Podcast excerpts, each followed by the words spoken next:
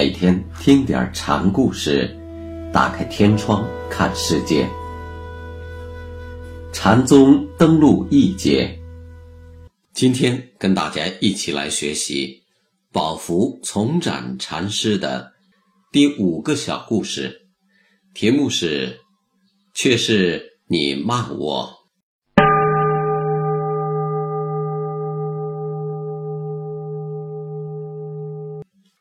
禅师有一次在大殿前遇到一个僧人，就指着佛像问：“殿里的是什么？”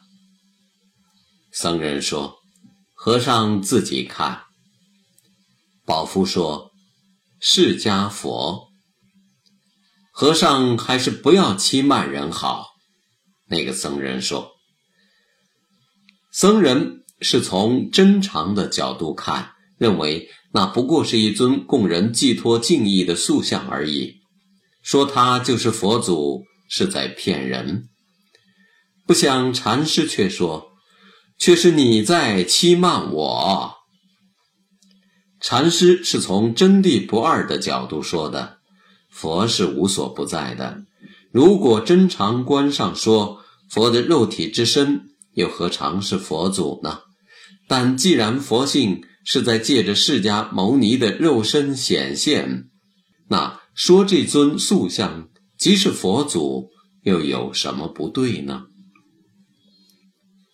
有人问宝福：“什么是入火不烧、入水不腻的东西呢？”此人在提出这样的问题时，他是认为世界存在着一种超越形具、无所限制的东西。比如佛性等，这是在问圣。宝福就回答：不管什么东西，只要它入水火，就一定会被烧被腻。禅师是在答俗。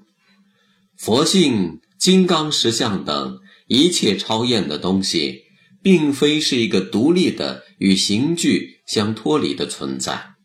谁见过佛性？金刚石像等超验的东西入过水、入过火呢？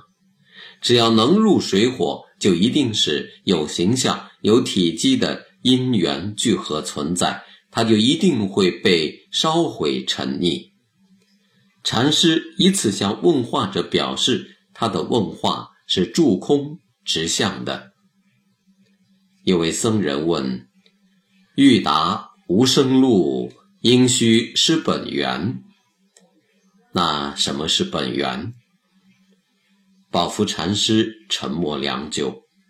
本源不是靠追问就可以得到的，他需要的是体认，而不是语言。僧人不解其意，又问了一遍。禅师大喝了一声：“我没有龙。”又有一位僧人对禅师说：“学人刚入丛林，祈请禅师只是个入路。”宝福说：“你要是让我完全告诉你，那我只有向你施礼作拜了。”见僧人不解其意，禅师便又问他：“你因什么业根长这么老高？”僧人迅速反应过来。就问：“那和尚短多少呢？既然你并不比我短，干什么要礼拜我呢？”